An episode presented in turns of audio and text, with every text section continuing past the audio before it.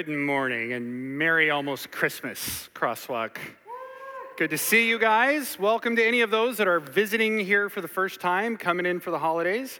Uh, we know we have a lot of people that go other places, and this is the time of year when I decide who I'm going to unfollow on social media based on where you take your vacation.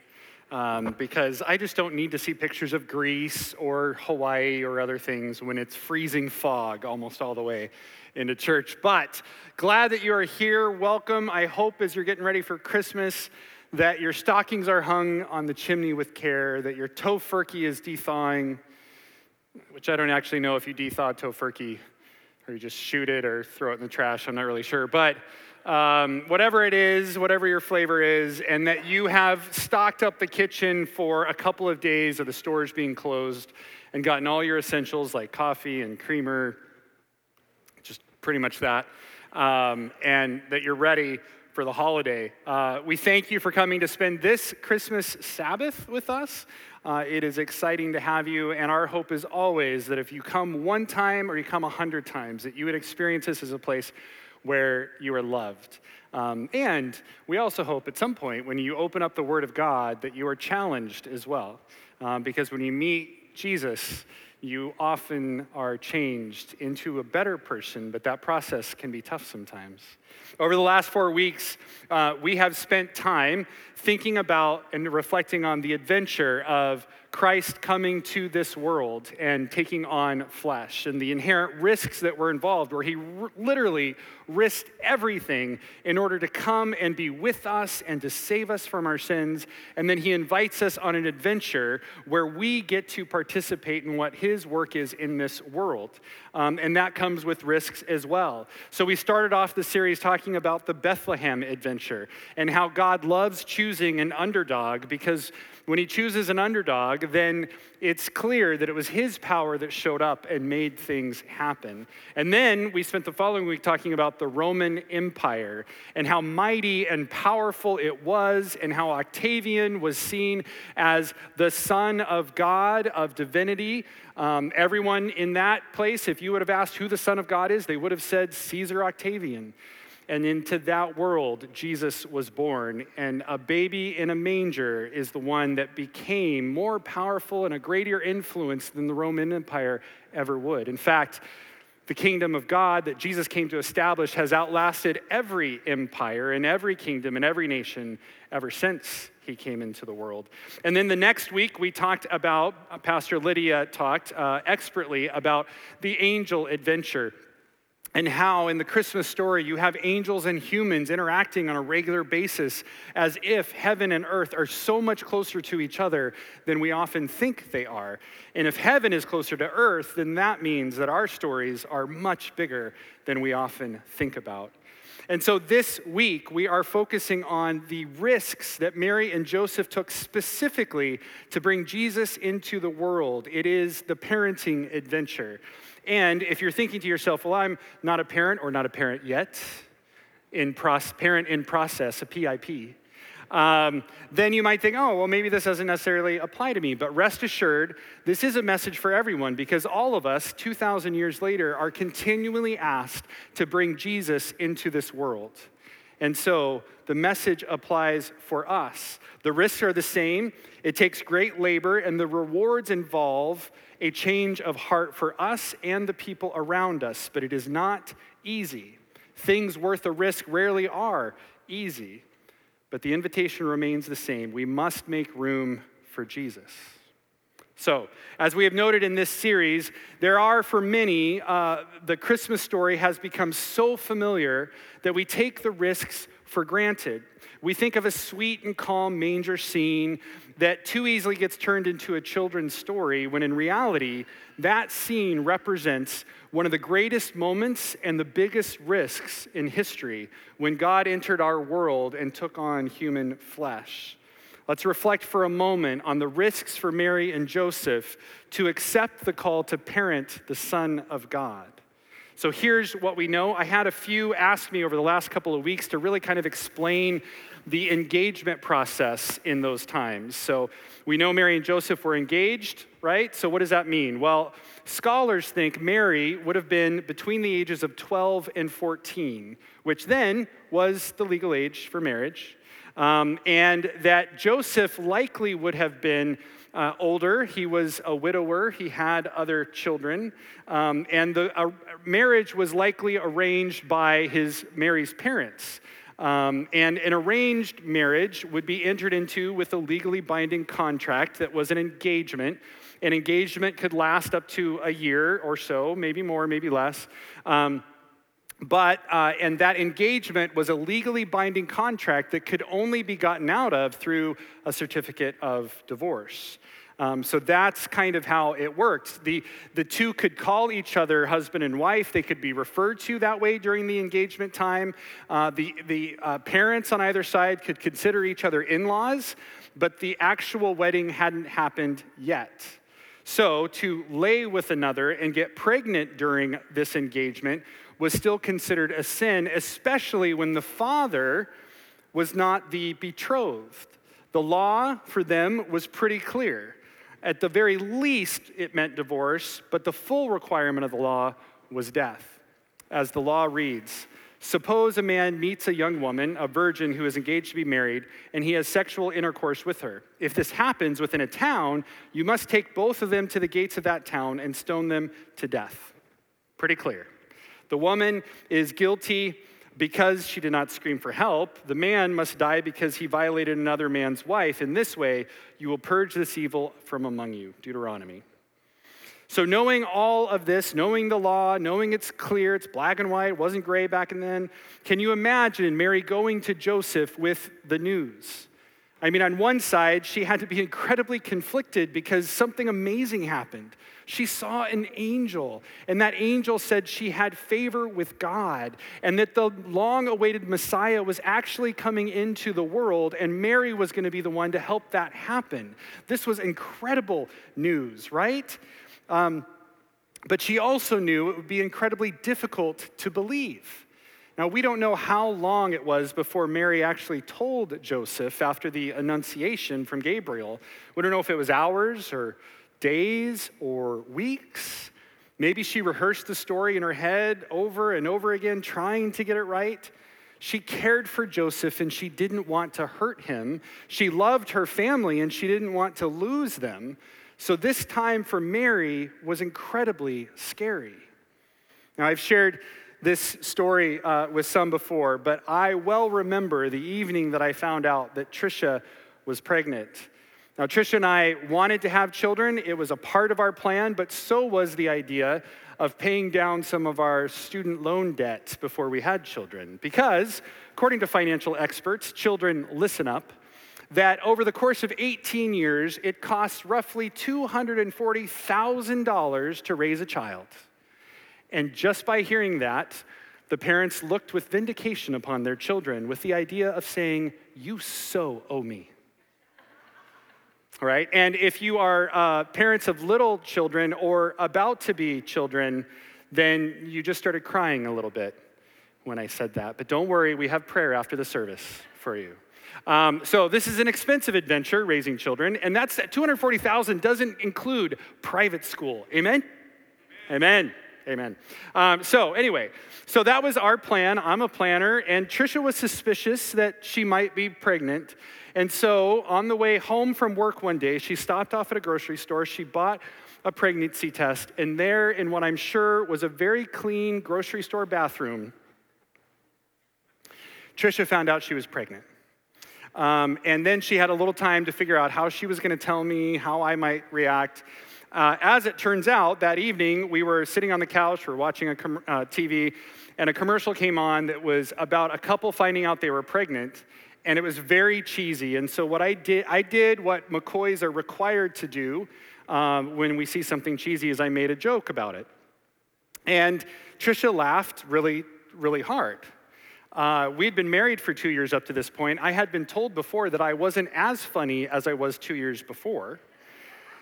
And so I said to Trisha, I said, Well, what was so funny about that? And she just stands up, she goes into the next room, and she comes out with two things a stick and a piece of paper with two pictures of said stick on it. Um, the stick she gave me had two lines at the end of it. I look at the piece of paper, it has a picture of a stick with one line and a caption, not pregnant, and then another picture of a stick with two lines and it said pregnant. I studied this with all my deductive reasoning I had learned in decades of school, and I looked back at Trisha and I said, What in the world is this? And she said, Patty, I, I, I'm pregnant.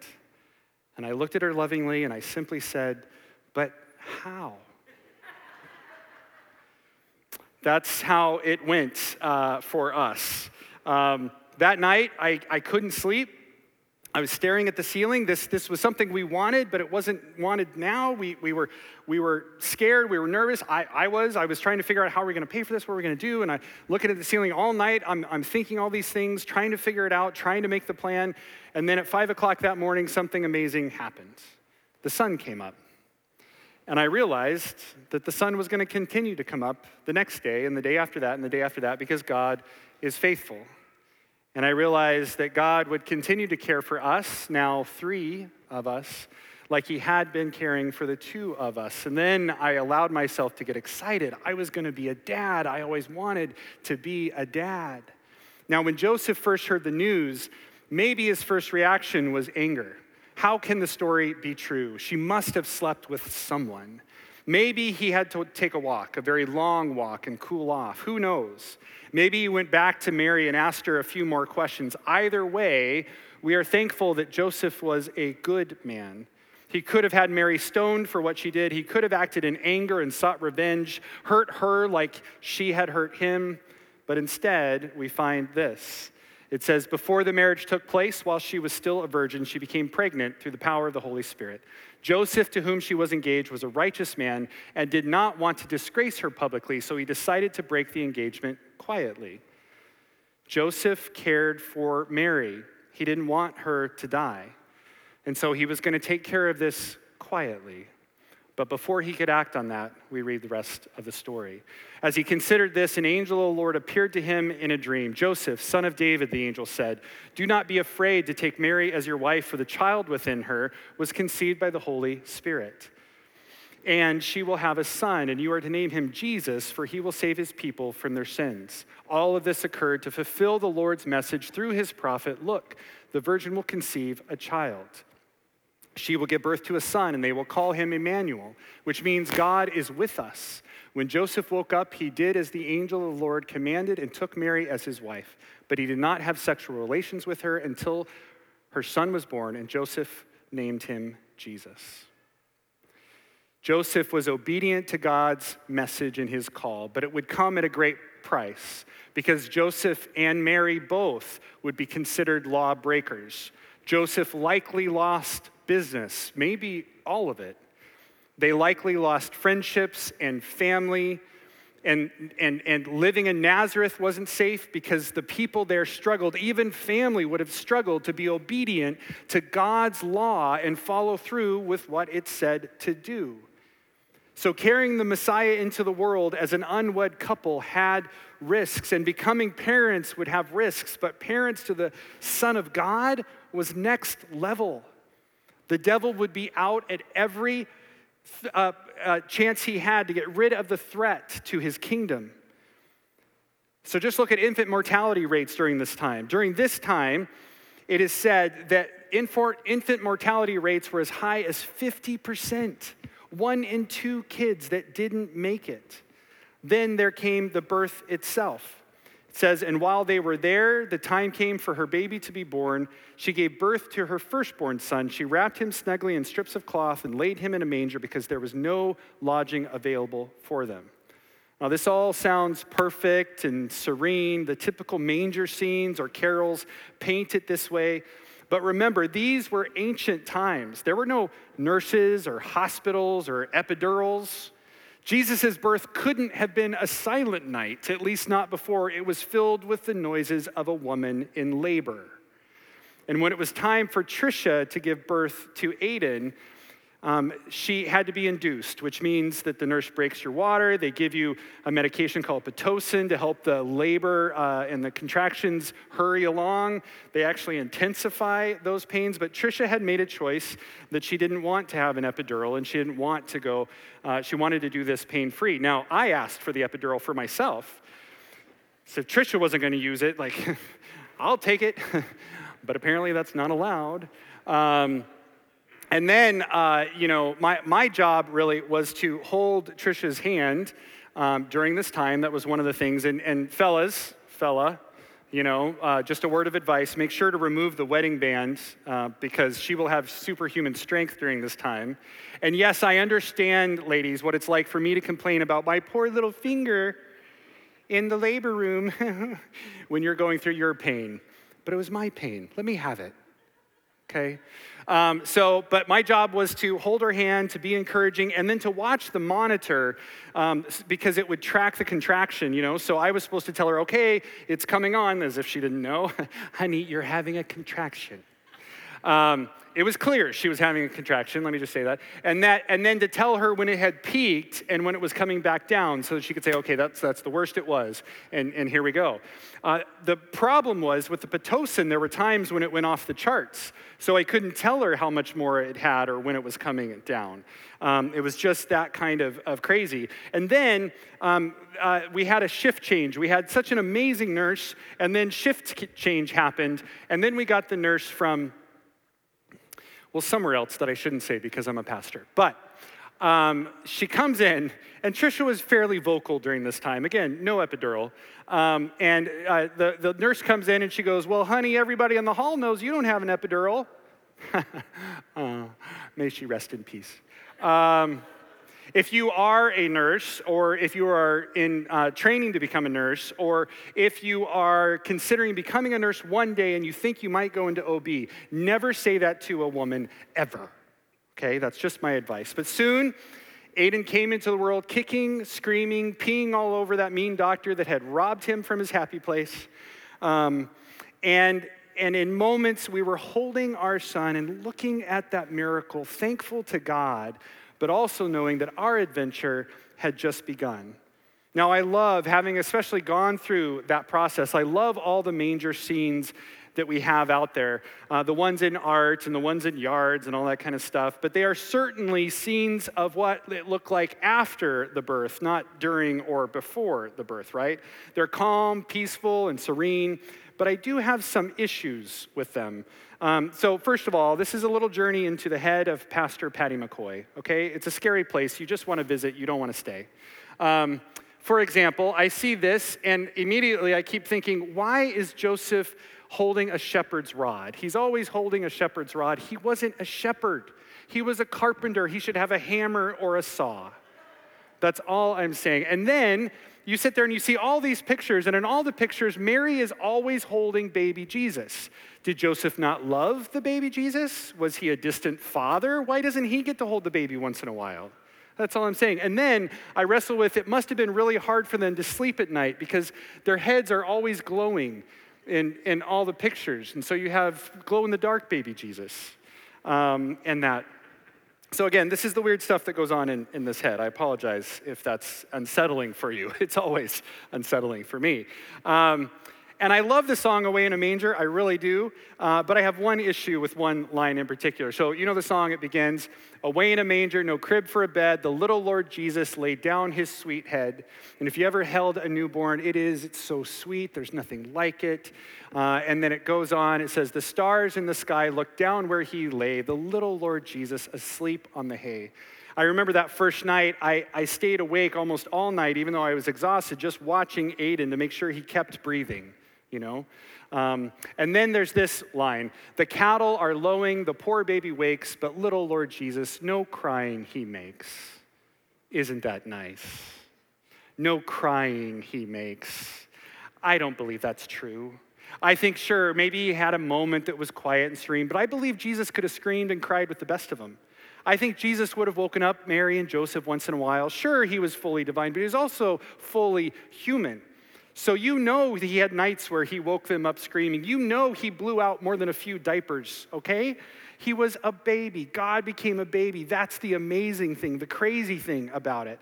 Um, and, and, and starting on this journey was, was scary for Mary and Joseph. Becoming a parent is, is exciting and exhilarating and scary. It's life changing and it's risky. I remember I lost Aiden one time for 10 seconds in a Best Buy.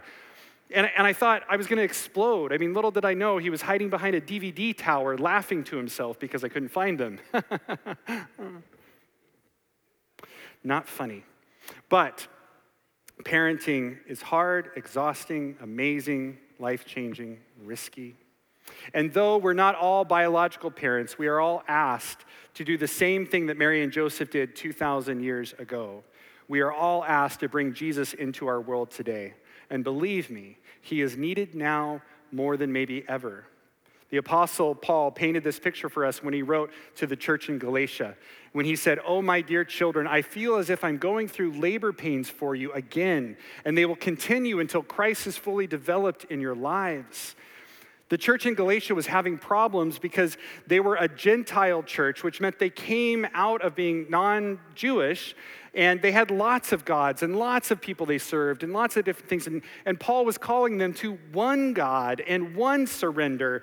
And that was hard and it was creating problems. And they kept going back to their former lives. And Paul was laboring with them until Christ was formed in them, until Christ was all that they were surrendered to Jesus in Him alone. As he also wrote to the Colossian church, God has chosen to make known among the Gentiles the glorious riches of this mystery, which is Christ in you, the hope of glory. Christ living in us is the hope of glory, the hope of our lives, the hope of the world. For Jesus to come to life in us, to be formed in us, we must let go of our former lives and the former allegiances of those lives and the things that we gave ourselves to and be fully and completely surrendered to Jesus and Jesus alone. And this is hard, right? And you can tell the difference between a person who is a Christian by title versus a person who is a Christian by surrender. Okay? Jesus said, By their fruit you will know them, and that a good tree can't produce bad fruit, and a bad tree can't produce good fruit. So, what are the fruits your life and your allegiances are producing in your life and in the life of others? Are your fruits more in line with a Christian by title or a Christian by surrender?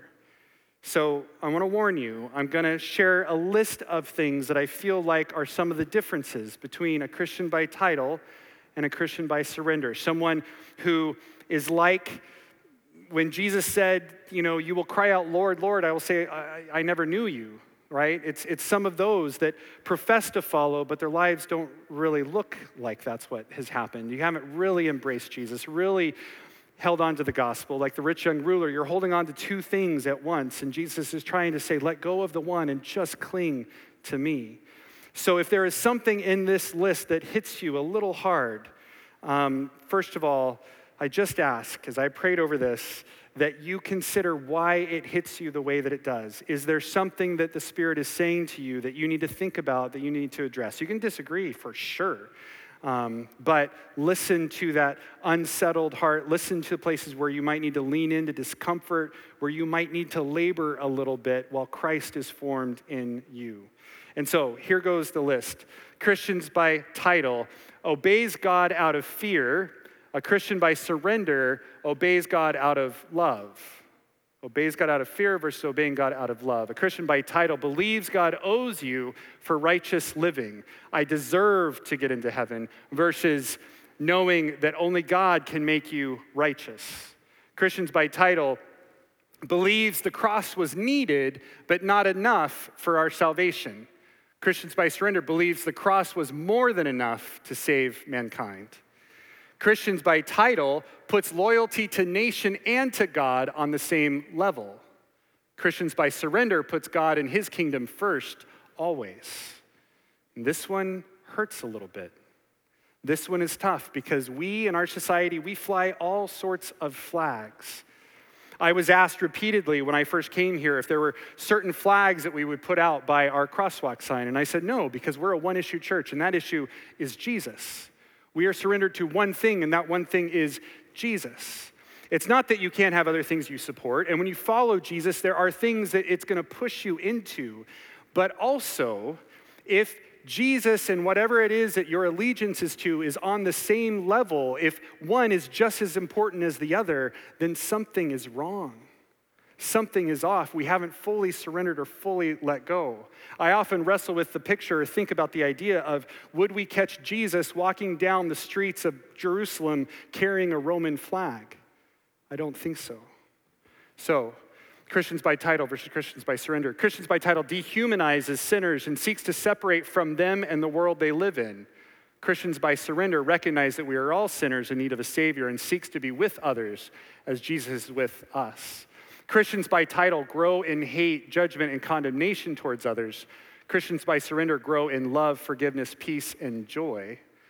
Christians by title have their table of fellowship getting smaller and smaller Christians, by surrender, their table of fellowship gets bigger and bigger. Remember, Jesus was killed because of how he loved and how big his table got. Christians, by title, evangelism is done out of duty, requirement, and maybe even fear. What happens if I don't? Versus Christians by surrender, where evangelism is the attitude of a heart set toward the goodness of God. Christians by title versus Christians by surrender. I found an easy way to sum up the differences, the cause of these two different types of living. For the Christians by title, Jesus simply isn't big enough. He's just a part of the picture. He's one doctrine among many. He is the spiritual milk, but not the entire feast. That's what it means. And for the Christian who has fully surrendered to the life and teachings of Jesus, Jesus becomes everything. He is your reason for living, the reason you get out of bed in the morning. When Jesus is the center and circumference of your faith, then all the things in life that should matter do matter, and all the things in life that shouldn't matter don't matter because you learn to live Jesus, full stop, all full stop. If you are living your life saying Jesus and something, anything else, Jesus and the law, Jesus and my loyalty to this or that or the other, Jesus and, then that's not gospel.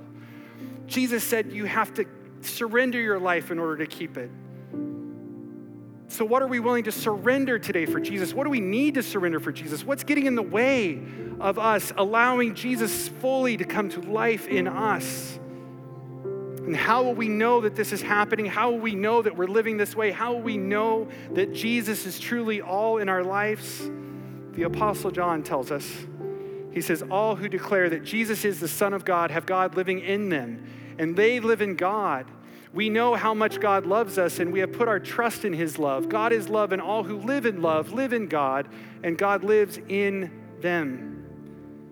Jesus said, All people will know you're my disciples by how you love one another. This is what happens when Jesus comes to life in us. When we live in love, we live in God, and God lives in us. This is how we know.